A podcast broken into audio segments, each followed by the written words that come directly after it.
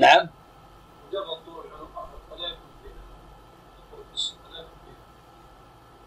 لكن إذا طالت عنقه حقيقة يعني لكنه كثر علامه على تميزه. لما هذا مقصود تمييز ليس مقصود تمييز. وإذا في قاعدة ممكن نرجح قولي على قول كقاعدة. ليس نبني عليها دائما في كل الأحكام. نعم. صالح؟ في قاعدة في هذا؟ تامر؟ نعم. الاصل ماذا؟ أي لفظ أو خبر يحمل على حقيقته؟ نعم صحيح. هذه القاعدة. هذه القاعدة متفق عليها في الجملة. هذه القاعدة متفق عليها في الجملة. أن كل لفظ يحمل على حقيقته ما لم يثبت دليل يخرجه عن ذلك. فالأصل أن طول العنق حقيقة. نعم. وحقيقة يعني لكنه كثر علامة على تميزه لما هذا مقصود تمييز ليس مقصود تمييز وإذا في قاعدة ممكن نرجح قولي على قول كقاعدة. ليس نبني عليها دائما في كل الأحكام. نعم. صالح. في قاعدة في هذا. تامر نعم. الأصل ماذا؟ أي لفظ أو خبر على حقيقته؟ نعم صحيح. هذه القاعدة. هذه القاعدة متفق عليها في الجملة. هذه القاعدة متفق عليها في الجملة. أن كل لفظ يحمل على حقيقته ما لم يثبت دليل يخرجه عن ذلك. فالأصل أن طول العنق حقيقة. نعم.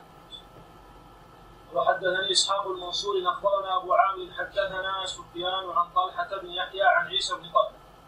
قال سمعت قاعدة ممكن نرجح قولي على قول كقاعدة. ليس نبني عليها دائما في كل الأحكام. نعم. صالح. في قاعدة في هذا. تامر نعم. الأصل ماذا؟ أي لفظ أو خبر يحمل على حقيقته؟ نعم صحيح. هذه القاعدة. هذه القاعدة متفق عليها في الجملة. هذه القاعدة متفق عليها في الجملة. أن كل لفظ يحمل على حقيقته ما لم يثبت دليل يخرجه عن ذلك. فالاصل أن طول العنق حقيقة. نعم. وحدثني إسحاق المنصور أخبرنا أبو عامر حدثنا سفيان عن طلحة بن يحيى عن عيسى بن طلحة. قال سمعت معاوية يقول قال رسول الله صلى الله عليه وسلم فيه حدثنا قتيبة بن سعيد وعثمان بن أبي شيبة وإسحاق بن إبراهيم. هذا تامر نعم. الاصل ماذا؟ أي لفظ أو خبر يحمل على حقيقته؟ نعم صحيح. هذه القاعدة. هذه القاعدة متفق عليها في الجملة. هذه القاعدة متفق عليها في الجملة. أن كل لفظ يحمل على حقيقته ما لم يثبت دليل يخرجه عن ذلك. فالأصل أن طول العنق حقيقة. نعم. وحدثني إسحاق المنصور أخبرنا أبو عامر حدثنا سفيان عن طلحة بن يحيى عن عيسى بن طلحة. قال سمعت معاوية يقول قال رسول الله صلى الله عليه وسلم حدثنا قتيبة بن سعيد وعثمان بن أبي شيبة وإسحاق بن إبراهيم. قال إسحاق أخبرنا وقال الآخران حدثنا جرير عن الأعمش عن أبي سفيان عن جابر. قال سمعت النبي صلى الله عليه وسلم. أي لفظ أو خبر يحمل حقيقته؟ نعم صحيح. هذه القاعدة. هذه القاعدة متفق عليها في الجملة. هذه القاعدة متفق عليها في الجملة. أن كل لفظ يحمل على حقيقته ما لم يثبت دليل يخرجه عن ذلك. فالأصل أن طول العنق حقيقة. نعم. وحدثني إسحاق المنصور أخبرنا أبو عامر حدثنا سفيان عن طلحة بن يحيى عن عيسى بن طلحة. قال سمعت معاوية يقول قال رسول الله صلى الله عليه وسلم حدثنا قتيبة بن سعيد وعثمان بن ابي شيبة وإسحاق بن إبراهيم. قال إسحاق أخبرنا وقال الآخران حدثنا جرير عن الأعمش عن أبي سفيان عن جابر. قال سمعت النبي صلى الله عليه وسلم يقول إن الشيطان إذا سمع النداء بالصلاة ذهب حتى يكون مكان الروحاء قال سليمان بن جمله هذه القاعدة متفق عليها في الجملة. أن كل لفظ يحمل على حقيقته ما لم يثبت دليل يخرجه عن ذلك. فالاصل أن طول العنق حقيقة. نعم. وحدثني إسحاق المنصور أخبرنا أبو عامر حدثنا سفيان عن طلحة بن يحيى عن عيسى بن طلحة. قال سمعت معاوية يقول قال رسول الله صلى الله عليه وسلم حدثنا قتيبة بن سعيد وعثمان بن أبي شيبة وإسحاق بن إبراهيم. قال إسحاق أخبرنا وقال الآخران حدثنا جرير عن الأعمش عن أبي سفيان عن جابر. قال سمعت النبي صلى الله عليه وسلم يقول إن الشيطان إذا سمع النداء بالصلاة ذهب حتى يكون مكان الروحاء قال سليمان سألته عن الروحاء فقال هي من المدينة ستة وثلاثون ميلا. معاذ لماذا الشيطان يبتعد؟ إذا هذا الدليل يخرجه عن ذلك. فالأصل أن طول العنق حقيقة. نعم. وحدثني إسحاق المنصور أخبرنا أبو عامر حدثنا سفيان عن طلحة بن يحيى عن عيسى بن طلحة. قال سمعت معاوية يقول قال رسول الله صلى الله عليه وسلم حدثنا قتيبة بن سعيد وعثمان بن أبي شيبة وإسحاق بن إبراهيم. قال إسحاق أخبرنا وقال الآخران حدثنا جرير عن الأعمش عن أبي سفيان عن جابر. قال سمعت النبي صلى الله عليه وسلم يقول إن الشيطان إذا سمع النداء بالصلاة ذهب حتى يكون مكان الروحاء قال سليمان سألته عن الروحاء فقال هي من المدينة ستة وثلاثون ميلا معاذ لماذا الشيطان يبتعد؟ إذا أذن مؤذن أدبر وله ضراب لماذا؟ لماذا يبتعد الأذان؟ لماذا يهرب عن الأذان؟ وحدثني إسحاق المنصور أخبرنا أبو عامر حدثنا سفيان عن طلحة بن يحيى عن عيسى بن طلحة. قال سمعت معاوية يقول قال رسول الله صلى الله عليه وسلم حدثنا قتيبة بن سعيد وعثمان بن أبي شيبة وإسحاق بن إبراهيم. قال إسحاق أخبرنا وقال الآخران حدثنا جرير عن الأعمش عن أبي سفيان عن جابر. قال سمعت النبي صلى الله عليه وسلم يقول إن الشيطان إذا سمع النداء بالصلاة ذهب حتى يكون مكان الروحاء قال سليمان سألته عن الروحاء فقال هي من المدينة ستة وثلاثون ميلا معاذ لماذا الشيطان يبتعد؟ إذا أذن مؤذن أدبر وله ضراب لماذا؟ لماذا يبتعد الأذان؟ لماذا يهرب عن الأذان؟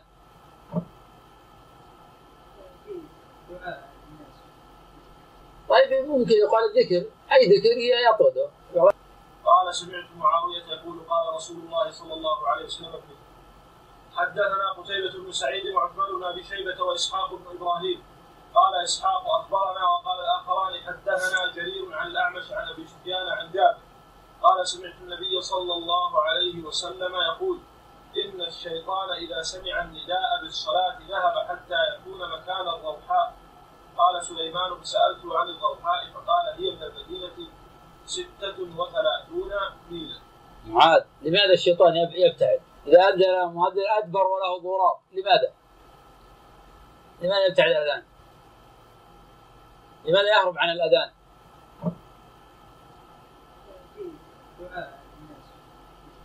طيب ممكن يقال الذكر أي ذكر يطرده يقول أجل ذكر الله والشيطان ما يحب الذكر ينخنس كل ذكر يطرده لماذا يسمي على ذا بالذات ادبر وله ضرر. عثمان شيبة وإسحاق بن إبراهيم. قال إسحاق أخبرنا وقال الآخران حدثنا جرير عن الأعمش عن أبي سفيان عن جابر. قال سمعت النبي صلى الله عليه وسلم يقول إن الشيطان إذا سمع النداء بالصلاة ذهب حتى يكون مكان الروحاء قال سليمان سالته عن الروحاء فقال هي من المدينة ستة وثلاثون ميلا. معاذ لماذا الشيطان يبتعد؟ إذا أذن مؤذن أدبر وله ضراب لماذا؟ لماذا يبتعد الأذان؟ لماذا يهرب عن الأذان؟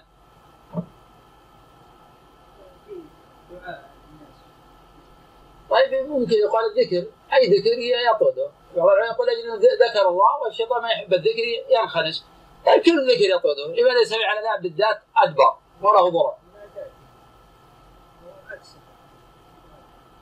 يعني إنه المقصود من النداء نداء إنك تجيب وهذا ما عنده نية اجابه. النبي صلى الله عليه وسلم يقول إن الشيطان إذا سمع النداء بالصلاة ذهب حتى يكون مكان الروحاء قال سليمان فسألته عن الضوحاء فقال هي من المدينة ستة وثلاثون ميلا معاذ لماذا الشيطان يب- يبتعد؟ إذا أذن مؤذن أدبر وله ضراب لماذا؟ لماذا يبتعد عن الأذان؟ لماذا يهرب عن الأذان؟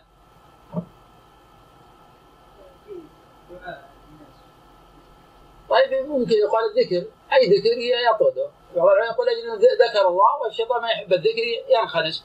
طيب كل ذكر يطرده لماذا يسمع على الأذان بالذات أدبر وله ضرب؟ يعني إنه المقصود من النداء نداء إنك تجيب وهذا ما عنده نية إجابة.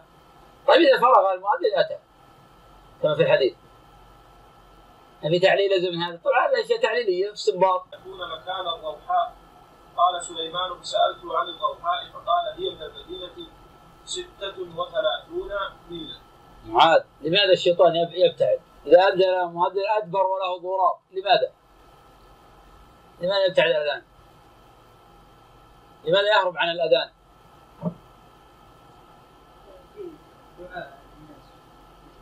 طيب ممكن يقال الذكر أي ذكر يطرده يقول أجل ذكر الله والشيطان ما يحب الذكر ينخنس طيب كل ذكر يطرده لماذا يسمع على الأذان بالذات ادبر وله ضرر.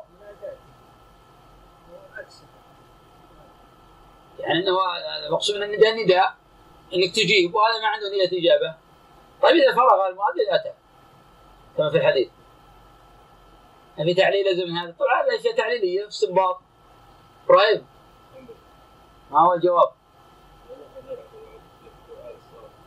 نعم لماذا الشيطان يب- يبتعد؟ إذا أذن مؤذن أدبر وله ضراب لماذا؟ لماذا يبتعد الأذان؟ لماذا يهرب عن الأذان؟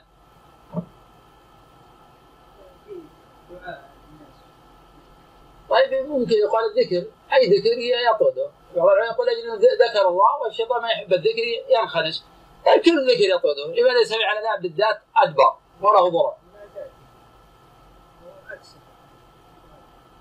يعني إنه المقصود من النداء نداء إنك تجيب وهذا ما عنده نية إجابة. طيب إذا فرغ المؤذن اتى كما في الحديث. في تعليل لازم من هذا. طبعا هذه أشياء تعليلية استنباط. إبراهيم ما هو الجواب؟ نعم.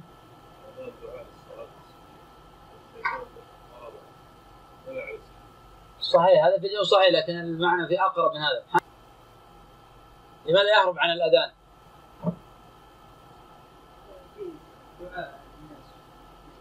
طيب ممكن يقال الذكر. أي ذكر؟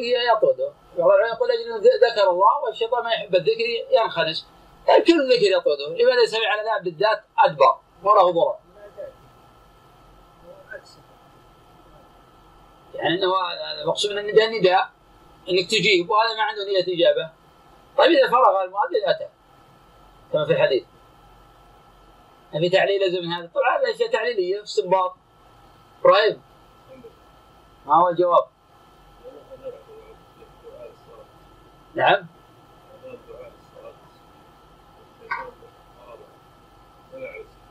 صحيح هذا فيديو صحيح لكن المعنى في أقرب من هذا. محمد. محمدا إيش اسمك؟ نعم. أبو عبد الجبار. اسمك. قال الذكر. أي ذكر؟ يطرده يقول أجل ذكر الله والشيطان ما يحب الذكر ينخنس طيب كل ذكر يطرده. لماذا يسمع على الأذان بالذات ادبر وله ضرر. يعني إنه المقصود من النداء نداء إنك تجيب وهذا ما عنده نية إجابة.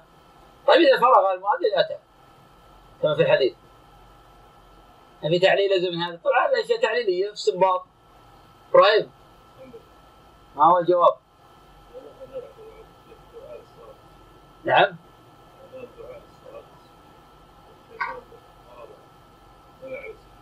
صحيح هذا فيديو صحيح لكن المعنى في أقرب من هذا. محمد. محمدا إيش اسمك؟ نعم. أبو عبد الجبار؟ اسمك؟ سامي. خلاص سامي. ما الجواب؟ ذات ادبر وله ضرر. يعني إنه المقصود من النداء نداء إنك تجيب وهذا ما عنده نية إجابة. طيب إذا فرغ المؤذن أتى. كما في الحديث.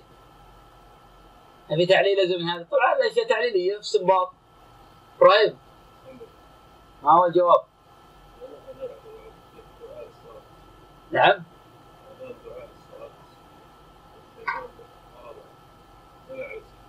صحيح هذا في صحيح لكن المعنى في أقرب من هذا. محمد. محمد انت شو اسمك؟ نعم. أبو عبد الجبار. اسمك. سامي. هذا سامي. ما الجواب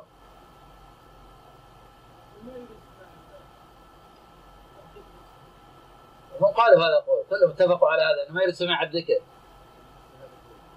إنك تجيب وهذا ما عنده نيه اجابه طيب إذا فرغ المؤذن أتى.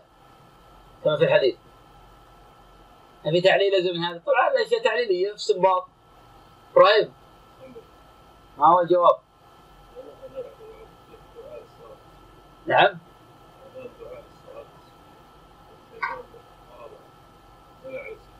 صحيح هذا في الجو صحيح لكن المعنى في أقرب من هذا. محمد. محمد أنت؟ شو اسمك؟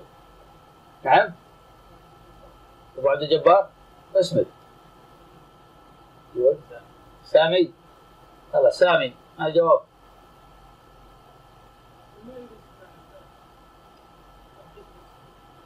هم قالوا هذا القول. كلهم اتفقوا على هذا إنه ما يرد سماع الذكر. نعم؟ كيف الشهادتين؟ في تعليل لازم من هذا. طبعا هذه أشياء تعليلية استنباط إبراهيم ما هو الجواب؟ نعم.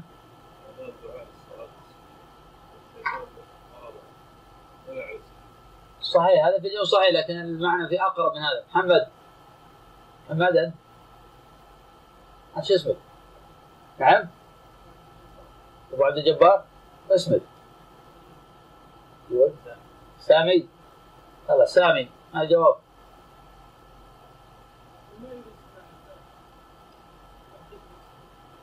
هم قالوا هذا القول كلهم اتفقوا على هذا انه ما يرد سماع الذكر نعم؟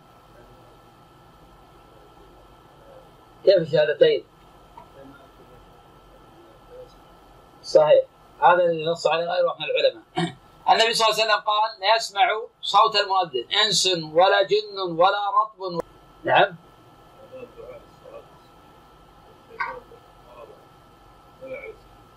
صحيح هذا في الجو صحيح لكن المعنى في أقرب من هذا. محمد محمد شو اسمك؟ نعم. أبو عبد الجبار؟ اسمك. سامي. هذا سامي. ما الجواب؟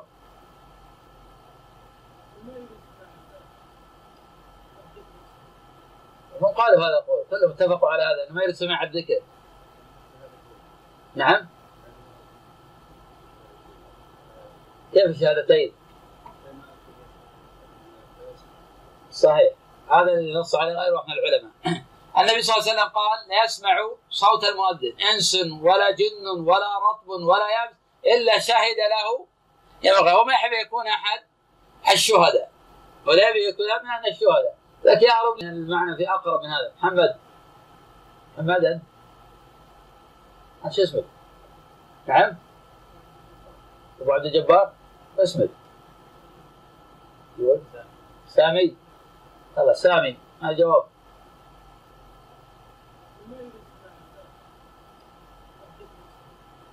هم قالوا هذا القول. كلهم اتفقوا على هذا إنه ما يرد سماع الذكر. نعم. كيف الشهادتين؟ صحيح. هذا اللي نص عليه غير واحد من العلماء. النبي صلى الله عليه وسلم قال لا يسمع صوت المؤذن إنس ولا جن ولا رطب ولا يابس إلا شهد له يبغى. وما يحب يكون أحد الشهداء. ولا يبي يكون من الشهداء. لكن يهرب لا يسمع. لأنه قال لا يسمع. هو ما يحب يسمع أصلا. فذلك ربط هذا الحديث بذاك آه الحديث. نعم. أبو عبد الجبار اسمك سامي. هذا سامي. ما الجواب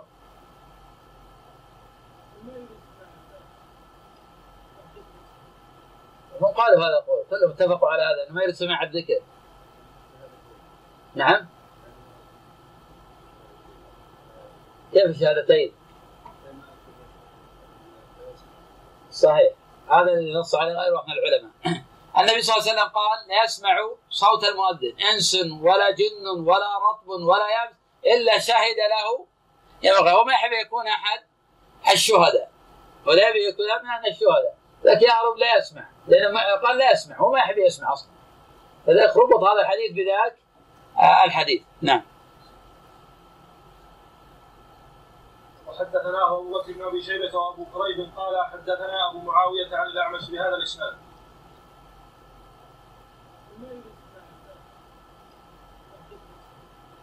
هم قالوا هذا القول كلهم اتفقوا على هذا إنه ما يريد سماع الذكر. نعم. كيف الشهادتين؟ صحيح. هذا اللي نص عليه غير واحد من العلماء. النبي صلى الله عليه وسلم قال لا يسمع صوت المؤذن. إنس ولا جن ولا رطب ولا يابس إلا شهد له. يبغى وما يحب يكون أحد الشهداء. ولا يبي يكون من الشهداء. لكن يهرب لا يسمع. لأنه قال لا يسمع. هو ما يحب يسمع أصلا. فذلك ربط هذا الحديث بذاك آه، الحديث. نعم. وحدثناه أبو بكر بن أبي شيبة وأبو كريب قال حدثنا أبو معاوية عن الأعمش بهذا الإسناد حدثنا قتيبة بن سعيد وزهير بن حرب وإسحاق بن إبراهيم واللفظ لقتيبة قال إسحاق أخبرنا وقال الآخران حدثنا. سمع الذكر. نعم. كيف الشهادتين؟ صحيح هذا اللي نص عليه غير واحد من العلماء النبي صلى الله عليه وسلم قال لا يسمع صوت المؤذن إنس ولا جن ولا رطب ولا يابس إلا شهد له يبغى. وما يحب يكون أحد الشهداء. ولا يبي يكون من الشهداء. لكن يهرب لا يسمع. لأنه قال لا يسمع. هو ما يحب يسمع أصلا. فذلك ربط هذا الحديث بذاك آه، الحديث. نعم. وحدثناه أبو بكر بن أبي شيبة وأبو كريب قال حدثنا أبو معاوية عن الأعمش بهذا الإسناد. حدثنا قتيبة بن سعيد وزهير بن حرب وإسحاق بن إبراهيم واللفظ لقتيبة قال إسحاق أخبرنا وقال الآخران حدثنا. جرير عن الأعمش عن أبي صالح عن أبي هريرة عن النبي صلى الله عليه وسلم قال إن الشيطان إذا سمع النداء في الصلاة صحيح. هذا اللي نص عليه غير واحد من العلماء. النبي صلى الله عليه وسلم قال لا يسمع صوت المؤذن إنس ولا جن ولا رطب ولا يابس إلا شهد له يبغى وما يحب يكون أحد الشهداء ولا يبي يكون من الشهداء. لكن يهرب لا يسمع لأنه قال لا يسمع هو ما يحب يسمع أصلا. فذلك ربط هذا الحديث بذاك آه، الحديث. نعم. وحدثناه أبو بكر بن أبي شيبة وأبو كريب قال حدثنا أبو معاوية عن الأعمش بهذا الإسناد. حدثنا قتيبة بن سعيد وزهير بن حرب وإسحاق بن إبراهيم واللفظ لقتيبة قال إسحاق أخبرنا وقال الآخران حدثنا. جرير عن الاعمش عن أبي صالح عن أبي هريرة عن النبي صلى الله عليه وسلم قال إن الشيطان إذا سمع النداء في الصلاة أحال له ضراط حتى لا يسمع صوته فإذا سكت رجع فوسوس فإذا سمع إنس ولا جن ولا رطب ولا يابس إلا شهد له. يبغى وما يحب يكون أحد الشهداء ولا يبي يكون من الشهداء. لكن يهرب لا يسمع لأنه قال لا يسمع هو ما يحب يسمع أصلا. فذلك ربط هذا الحديث بذاك آه، الحديث. نعم. وحدثناه أبو بكر بن أبي شيبة وأبو كريب قال حدثنا أبو معاوية عن الأعمش بهذا الإسناد. حدثنا قتيبة بن سعيد وزهير بن حرب وإسحاق بن إبراهيم واللفظ لقتيبة قال إسحاق أخبرنا وقال الآخران حدثنا. جرير عن الأعمش عن أبي صالح عن أبي هريرة عن النبي صلى الله عليه وسلم قال إن الشيطان إذا سمع النداء في الصلاة حال له ضراط حتى لا يسمع صوته فإذا سكت رجع فوسوس فإذا سمع الإقامة ذهب حتى لا يسمع صوته فإذا سكت رجع فوسوس. هذا شيء أيد لا من الشهداء لكن يهرب لا يسمع. لأنه قال لا يسمع هو ما يحب يسمع أصلا. فذلك ربط هذا الحديث بذاك آه، الحديث. نعم. وحدثناه أبو بكر بن أبي شيبة وأبو كريب قال حدثنا أبو معاوية عن الأعمش بهذا الإسناد. حدثنا قتيبة بن سعيد وزهير بن حرب وإسحاق بن إبراهيم واللفظ لقتيبة قال إسحاق أخبرنا وقال الآخران حدثنا. جرير عن الأعمش عن أبي صالح عن أبي هريرة عن النبي صلى الله عليه وسلم قال إن الشيطان إذا سمع النداء بالصلاة أحال له ضراط حتى لا يسمع صوته فإذا سكت رجع فوسوس فإذا سمع الإقامة ذهب حتى لا يسمع صوته. فإذا سكت رجع فوسوس. هذا شيء أيد القول ذكرناه؟ لا يسمع لا يشهد إيه حتى لا يشهد. نعم. نعم. وحدثناه أبو بكر بن أبي شيبة وأبو كريب قال حدثنا أبو معاوية عن الأعمش بهذا الإسناد. حدثنا قتيبة بن سعيد وزهير بن حرب وإسحاق بن إبراهيم واللفظ لقتيبة قال إسحاق أخبرنا وقال الآخران حدثنا. جرير عن الأعمش عن أبي صالح عن أبي هريرة عن النبي صلى الله عليه وسلم قال إن الشيطان إذا سمع النداء بالصلاة أحال له ضراط حتى لا يسمع صوته فإذا سكت رجع فوسوس فإذا سمع الإقامة ذهب حتى لا يسمع صوتا فإذا سكت رجع فوسوس هذا شيء أيد القول ذكرناه؟ لا يسمع لا يشهد إيه حتى لا يشهد. نعم. حدثني عبد الحميد بن بيان الواسطي حدثنا خالد يعني بن عبد الله. عن سهيل عن أبيه عن أبي هريرة قال قال رسول بهذا الإسناد. حدثنا قتيبة بن سعيد وزهير بن حرب وإسحاق بن إبراهيم واللفظ لقتيبة قال إسحاق أخبرنا وقال الآخران حدثنا. جرير عن الأعمش عن أبي صالح عن أبي هريرة عن النبي صلى الله عليه وسلم قال إن الشيطان إذا سمع النداء في الصلاة أحال له ضراط حتى لا يسمع صوته فإذا سكت رجع فوسوس فإذا سمع الإقامة ذهب حتى لا يسمع صوته. فإذا سكت رجع فوسوس. هذا شيء أيد القول ذكرناه. لا يسمع لا يشهد إيه حتى لا يشهد. نعم. حدثني عبد الحميد بن بيان الواسطي حدثنا خالد يعني بن عبد الله عن سهيل عن أبيه عن أبي هريرة قال قال رسول الله صلى الله عليه وسلم إذا أدبر المؤذن إذا أذن المؤذن أدبر الشيطان وله قصاص قال حدثنا جرير عن الأعمش عن أبي صالح عن أبي هريرة عن النبي صلى الله عليه وسلم قال إن الشيطان إذا سمع النداء في الصلاة أحال له ضراط حتى لا يسمع صوته فإذا سكت رجع فوسوس فإذا سمع الإقامة ذهب حتى لا يسمع صوته فإذا سكت رجع فوسوس. هذا شيء أيد القول ذكرناه؟ لا يسمع لا يشهد إيه حتى لا يشهد نعم. حدثني عبد الحميد بن بيان الواسطي حدثنا خالد يعني بن عبد الله. عن سهيل عن أبيه عن أبي هريرة قال قال رسول الله صلى الله عليه وسلم إذا أدبر المؤذن إذا أذن المؤذن أدبر الشيطان وله قصاص حدثني أمية بن بسطام حدثني أمية بن بسطام حدثنا يزيد يعني بن زريع حدثنا روح عن سهيل قال إذا سمع النداء في الصلاة أحال له ضراط حتى لا يسمع صوته فإذا سكت رجع فوسوس فإذا سمع الإقامة ذهب حتى لا يسمع صوته فإذا سكت رجع فوسوس. هذا شيء أيد القول ذكرناه؟ إيه حتى لا يشهد نعم. حدثني عبد الحميد بن بيان الواسطي حدثنا خالد يعني بن عبد الله. عن سهيل عن أبيه عن أبي هريرة قال قال رسول الله صلى الله عليه وسلم إذا أدبر المؤذن إذا أذن المؤذن أدبر الشيطان وله قصاص. حدثني أمية بن بسطام حدثني أمية بن بسطام حدثنا يزيد يعني بن حدثنا روح عن سهيل قال أرسلني أبي. إلى بني حارثة قال ومعي غلام لنا أو صاحب لنا. فناداه مناد من حائط باسم سكت رجع فوسوس فإذا سمع الإقامة ذهب حتى لا يسمع صوتا فإذا سكت رجع فوسوس هذا شيء أيد القول ذكرناه؟ إيه حتى لا يشهد. نعم. حدثني عبد الحميد بن بيان الواسطي حدثنا خالد يعني بن عبد الله. عن سهيل عن أبيه عن أبي هريرة قال قال رسول الله صلى الله عليه وسلم إذا أدبر المؤذن إذا اذن المؤذن أدبر الشيطان وله قصاص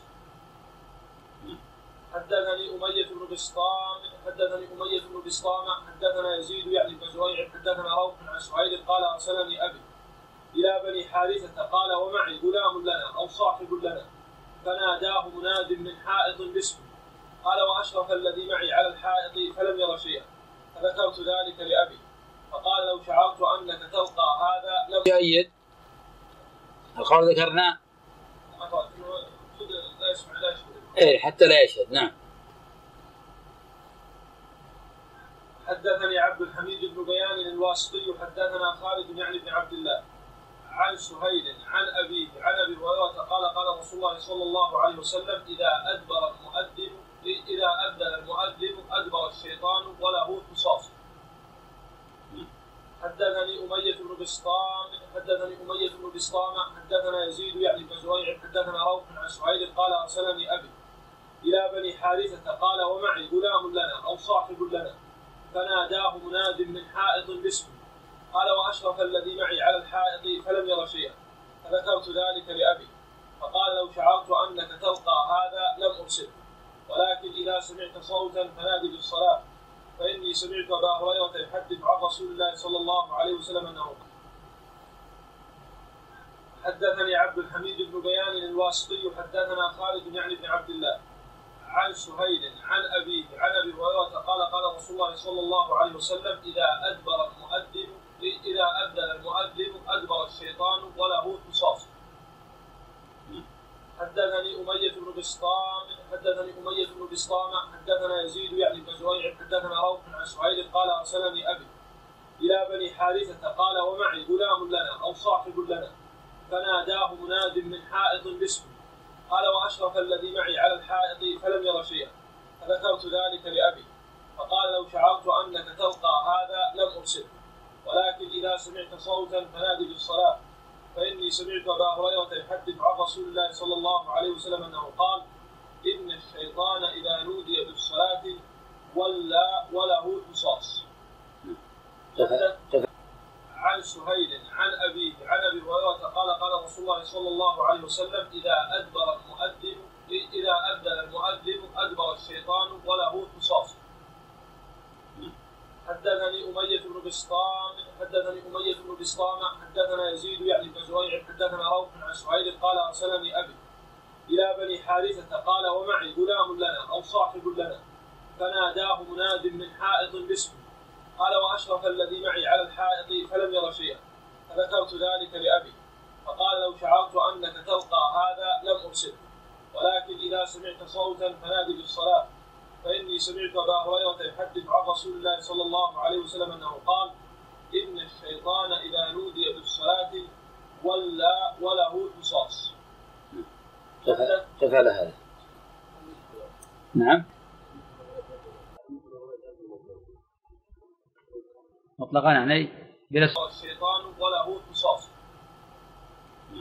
حدثني أمية بن بسطام حدثني أمية بن بسطام حدثنا يزيد يعني بن زهير حدثنا روح عن سعيد قال أرسلني أبي إلى بني حارثة قال ومعي غلام لنا أو صاحب لنا فناداه مناد من حائط باسمه قال وأشرف الذي معي على الحائط فلم ير شيئا فذكرت ذلك لأبي فقال لو شعرت أنك تلقى هذا لم أرسله ولكن إذا سمعت صوتا فنادي بالصلاة. فإني سمعت أبا هريرة يحدث عن رسول الله صلى الله عليه وسلم أنه قال إن الشيطان إذا نودي بالصلاة ولى وله قصاص. تفعل هذا.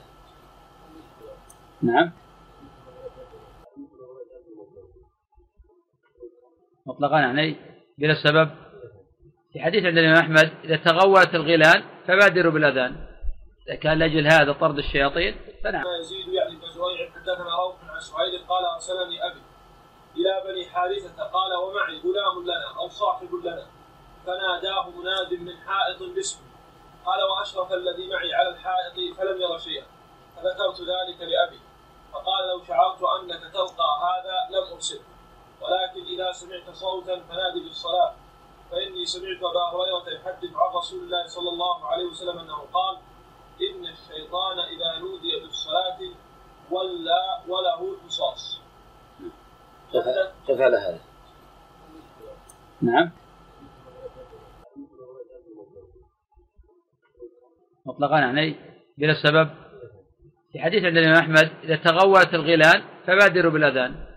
إذا كان لأجل هذا طرد الشياطين فنعم هذا. وأصله في مسلم هذا.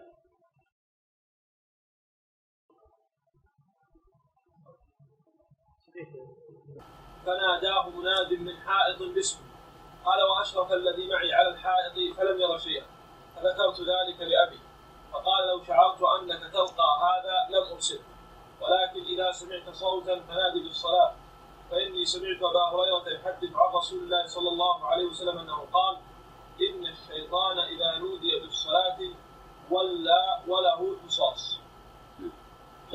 كفى هذا. نعم. مطلقا يعني بلا سبب. في حديث عند الإمام أحمد إذا تغولت الغيلان فبادروا بالأذان. إذا كان لأجل هذا طرد الشياطين فنعم هذا وأصله في مسلم هذا.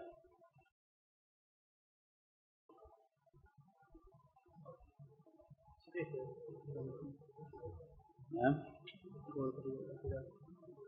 صحيح لا ضعيف لكن أصله في مسلم صحيح. فقال لو شعرت أنك تلقى هذا لم أرسله. ولكن إذا سمعت صوتا فنادي بالصلاة فإني سمعت أبا هريرة يحدث عن رسول الله صلى الله عليه وسلم أنه قال إن الشيطان إذا نودي بالصلاة ولى وله قصاص. كفى هذا. نعم. مطلقا يعني بلا سبب. في حديث عند الإمام أحمد إذا تغولت الغيلان فبادروا بالأذان. إذا كان لأجل هذا طرد الشياطين فنعم هذا وأصله في مسلم هذا.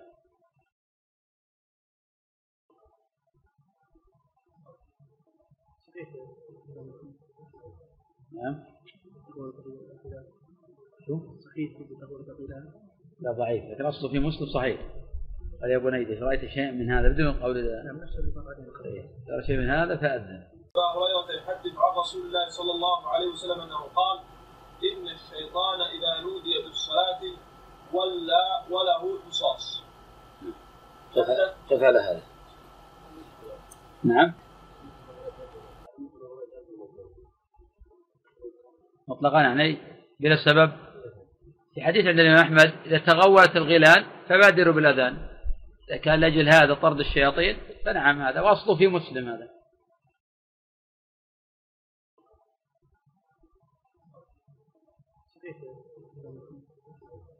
نعم. شو؟ صحيح لا ضعيف لكن اصله في مسلم صحيح. قال يا بني إذا رأيت شيء من هذا بدون قول الله. نعم ترى شيء من هذا فأذن. ولا وله قصاص. كفى هذا. نعم. مطلقا يعني بلا سبب. في حديث عند الإمام أحمد إذا تغولت الغيلان فبادروا بالأذان. إذا كان لأجل هذا طرد الشياطين فنعم هذا وأصله في مسلم هذا.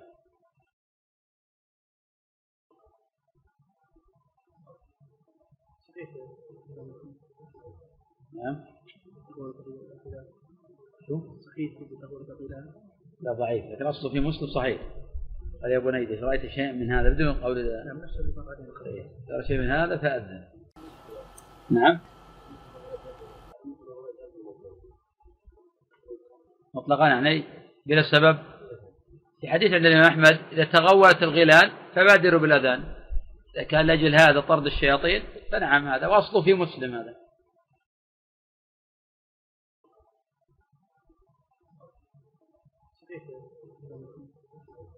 نعم. شو؟ صحيح. لا ضعيف لكن أصله في مسلم صحيح. قال يا بني إذا رأيت شيء من هذا بدون قول نعم ترى شيء من هذا فأذن أحمد إذا تغولت الغيلان فبادروا بالأذان إذا كان لأجل هذا طرد الشياطين فنعم هذا وأصله في مسلم هذا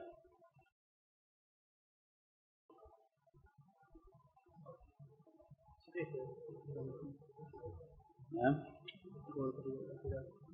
شو؟ صحيح لا ضعيف لكن اصله في مسلم صحيح قال يا بني إذا رأيت شيئا من هذا بدون قول نعم نفس ترى شيء من هذا فأذن.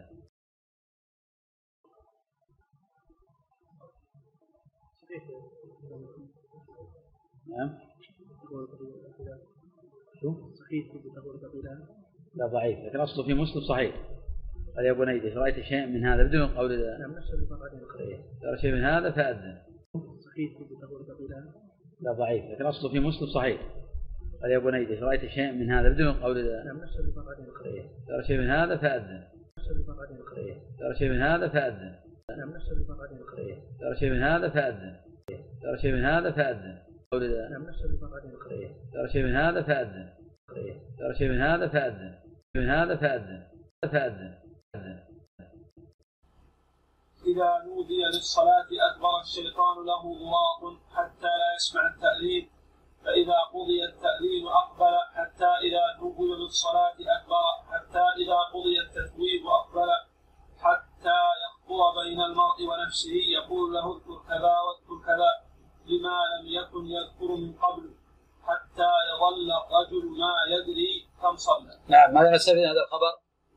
في عفى الله عنك فضيلة نعم فضيلة الأذان وأنه من أعظم أنواع الذكر تطرد الشياطين نعم.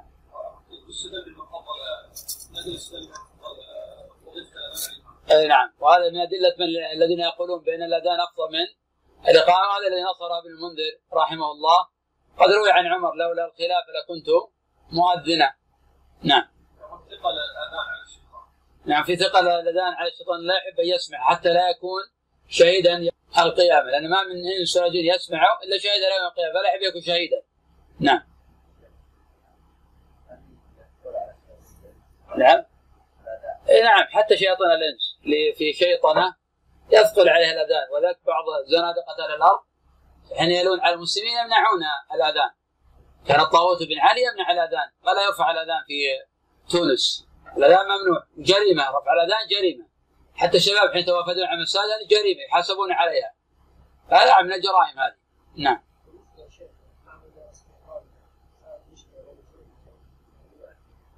نعم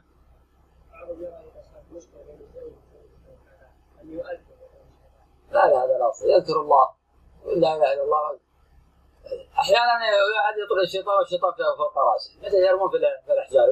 يظن إن الشيطان مربوط في الرمي على الشاخص. ثم يأتي بنعل يضرب بنعل علب مشروبات ونحو ذلك. هو يتبع الشيطان يدعو يرمي الشيطان. وفعل هذا من سبل الشيطان. هذا الأصل له.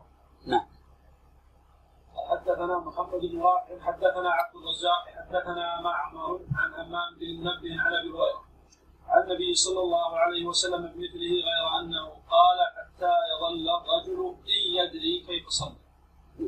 حدثنا يحيى بن يحيى التميمي وسعيد بن منصور وأبو بن أبي شيبة وعمرو الناقد وزهير بن حرب وابن نمير كلهم عن سفيان بن عيينة واللفظ ليحيى قال أخبرنا سفيان بن عيينة عن الزهري عن سالم عن ابيه قال رأيت رسول الله صلى الله عليه وسلم إذا افتتح الصلاة رفع يديه حتى يحاذي منكبيه وقبل أن يركع وإذا رفع من الركوع ولا ولا يرفعهما من ولا يرفعهما بين السجدتين. ماذا نستفيد الخبر هذا؟ استحباب رفع اليدين عند تكبيرة الحرام. وهذا القدر من حيث الشرعية مجمع عليه. أما من حيث هل هو واجب أو السنة مختلف فيه. في من قال بأنه واجب كالأوزاعي رحمه الله والجمهور يرونه سنة. لكن هذا القدر مجمع على شرعيته. نعم. نعم وفي مشروعية أيضا الرفع في الركوع وفي رمي الركوع خلافا لأبي حنيفة. والجمهور يرون ذلك. نعم. وفي أن النبي صلى الله عليه وسلم ما كان يرفع يديه عند السجود. أما الرواية وقعت أن النسائي كان الرسول صلى الله عليه وسلم يرفع يديه في كل خفض ورفع فهذه الرواية شاذة. ما ثبت عن النبي صلى الله عليه وسلم أنه يرفع يديه في أكثر من أربعة مواضع. جماهير عن الحديث يثبتون ثلاثة مواضع. الرفع لتكبيرة الإحرام الرفع للركوع الرفع الركوع. أحمد بن حنبل عنه رواية أنا التشهد الأول وهذا ذهب إليه البخاري رحمه الله تعالى في صحيحه. وعن أحمد روايه أيضا أن هذا لا يرفع وهذا قول الأكثر في الحقيقة من أهل الحديث. نعم. لكن الرواية في البخاري أن النبي صلى الله عليه وسلم لما قام من التشهد الأول رفع يديه. حدثني محمد بن رافع حدثنا عبد الرزاق اخبرنا ابن جريج حدثني ابن شهاب عن سالم بن عبد الله أن ابن عمر قال كان رسول الله صلى الله عليه وسلم إذا قام للصلاة رفع يديه حتى تكون حذو منكبيه. ثم كبر فاذا أراد أن يركع فعل مثل ذلك وإذا رفع من الركوع فعل مثل ذلك ولا يفعله حين يرفع رأسه من السجود. حدثني محمد بن رافع حدثنا حجين وهو ابن المثنى حدثنا الليث عن عقيل وحدثني محمد بن عبد الله بن زاد حدثنا سلمة بن سليمان أخبرنا عبد الله أخبرنا يونس كلاهما عن الزهد بهذا الإسناد كما قال ابن جريج كان رسول الله صلى الله عليه وسلم إذا قام للصلاة رفع يديه حتى تكون حذو حتى تكون حذو منكبيه ثم كبر. متى ولد الزهري؟ ولد سنة 24 كيف؟ أو 23 أعطيك خيارات. 30 40 20 نعم. صحيح. ولد سنة 50 توفي سنة 24 صواب.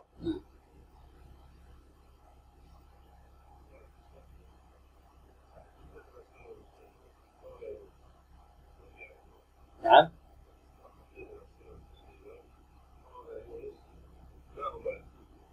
نعم. عندك نسخة؟ هنا ذكر في نسخة يعني ليس في كل النسخ ذكر عبد الله. ما ما علي عندك النسخ؟ نعم. مساقة مطبوعة عندك عبد الله ساقة مطبوعة يقول صحيح. يوضع عبد الله. حدثنا يحيى بن يحيى أخبرنا خالد بن عبد الله عن خالد عن أبي قلابة. خالد هذا الثاني من؟ نعم. لا. نعم.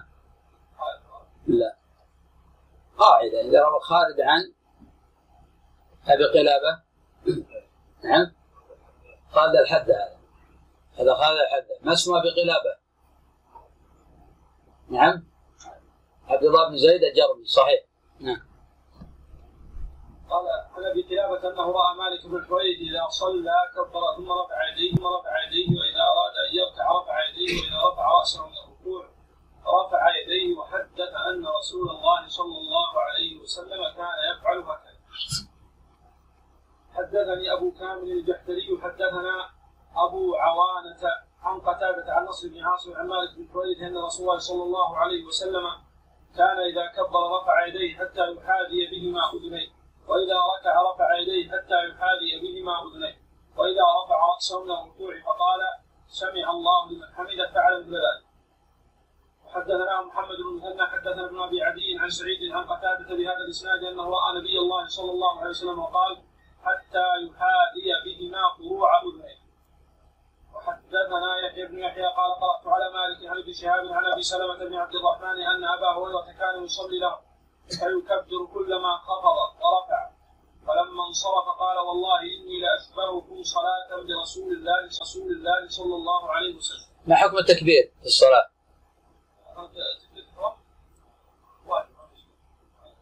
التكبير في الخفض والرفع.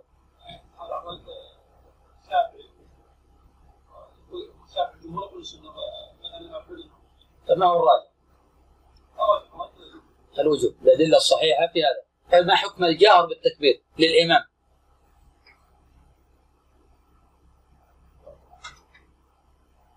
عبد الله ما حكم الجهر تكبير للإمام؟ طبعا الإمام صلى وأسر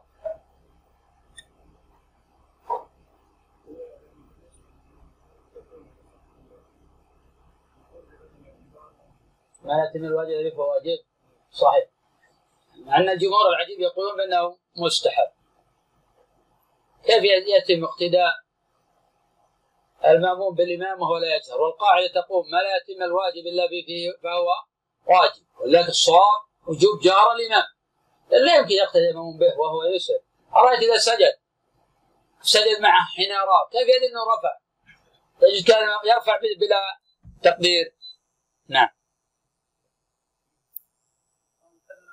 محمد بن رافع حدثنا عبد الرزاق اخبرني ابن عن أبي بكر بن عبد الرحمن أنه سمع أبا هريرة يقول كان رسول الله صلى الله عليه وسلم إذا قام إلى الصلاة يكبر حين يقوم ثم يكبر حين يركع ثم يقول سمع الله لمن حمده حين يرفع صلبه من الركوع ثم يقول وهو قائم ربنا ولك الحمد ثم يكبر حين يهوي ساجدا ثم يكبر حين يرفع رأسه ثم يكبر حين يسجد ثم يكبر حين يرفع رأسه ثم يفعل مثل ذلك في الصلاة كلها حتى يقضيها ويكبر حين يقوم من المثنى بعد الجلوس ثم يقول أبو هريرة إني لأشبهكم صلاة لرسول الله صلى الله عليه وسلم. نعم وفي البخاري قال صلى الله عليه وسلم صلوا كما رأيتموني أصلي. ما معنى هذا الخبر أبو مجاهد؟ ما معنى صلوا كما رايتموني أصلي؟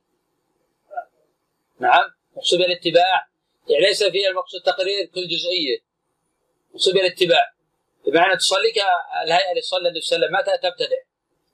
فتأتي بقعود لم يفعله النبي أو تأتي بقيام لم يفعله أو تأتي بزيادة تكبير. ويصح دليلا على مانع قول الله العظيم. ابي حنيفة يقول قلت الله الأكبر انعقدت صلاته. هل يصح هذا الحديث ردا عليه؟ لا لم يصح. هذا في الاتباع. والنبي صلى الله عليه وسلم في جميع صلواته ما قال الله الأكبر ولا قال الله العظيم ولا قال الله كان يقول الله أكبر.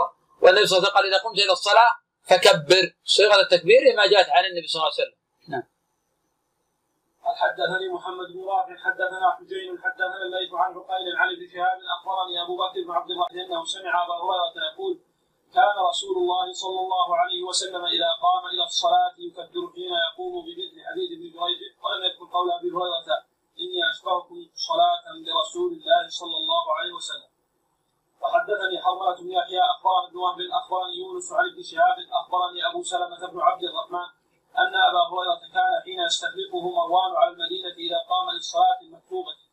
كبر فذكر نحو حديث ابن جريج وفي حديث فاذا قضاها وسلم أقبل على أهل المسجد قال والذي نفسي بيده إني لاشبهكم صلاة برسول الله صلى الله عليه وسلم حدثنا محمد بن مهران الرازي حدثنا الوليد بن مسلم حدثنا الأوزاعي عن يحيى بن أبي كثير عن أبي سلمة أن أبا هريرة كان يكبر في الصلاة كلما رفع ووضع فقلنا يا أبا هريرة ما هذا؟ فقلنا يا أبا هريرة ما هذا التكبير؟ قال إنها لصلاة رسول الله صلى الله عليه صلى الله عليه وسلم. نعم لماذا؟ لكن ذكر متابعات ذكر في الأصول حدثنا قتيبة بن سعيد حدثنا يعقوب يعني بن عبد الرحمن عن سهيل عن أبيه عن أبي هريرة أنه كان يكبر كلما خفض ورفع ويحدث أن رسول الله صلى الله عليه وسلم كان يفعل ذلك. نعم وقد قلبه بعض الرجال فقال كان الرسول صلى الله عليه وسلم يرفع يديه كلما خفض أو رفع وهذا غلط. صواب الحديث كان يكبر. وهذا الحديث في حجة لمن قال بأنه يكبر في سجود التلاوة في الصلاة. وإذا رفع كبر. لقول كلما خفض ورفع وهذا في الصلاة. وسجود التلاوة إذا كان في الصلاة يدخل في هذا. وهذا قول طائفة من الأئمة. قال طائفة أن يكبر في الخفض دون الرفع. إذا كان بعده قراءة. قال طائفة إذا لم يكن بعده قراءة يكبر في الخفض والرفع ثلاث مذاهب لكن هذا الحديث حجة لمن قال بقول الأول. قال حدثنا يحيى بن يحيى وقال ابن هشام جميعا عن حماد قال يحيى أخبرنا حماد بن زيد عن غيلان عن مطل قال صليت أنا وعمران صيد خلف علي بن أبي طالب. كان إذا سجد كبر وإذا رفع رأسه كبر وإذا نهض من ركعتين كبر. فلما انصرفنا من الصلاة قال أخذ عمران بيدي. ثم قال قد صلى بنا هذا. صلاة محمد صلى الله عليه وسلم أو قال قد ذكرني هذا صلاة محمد صلى الله عليه وسلم.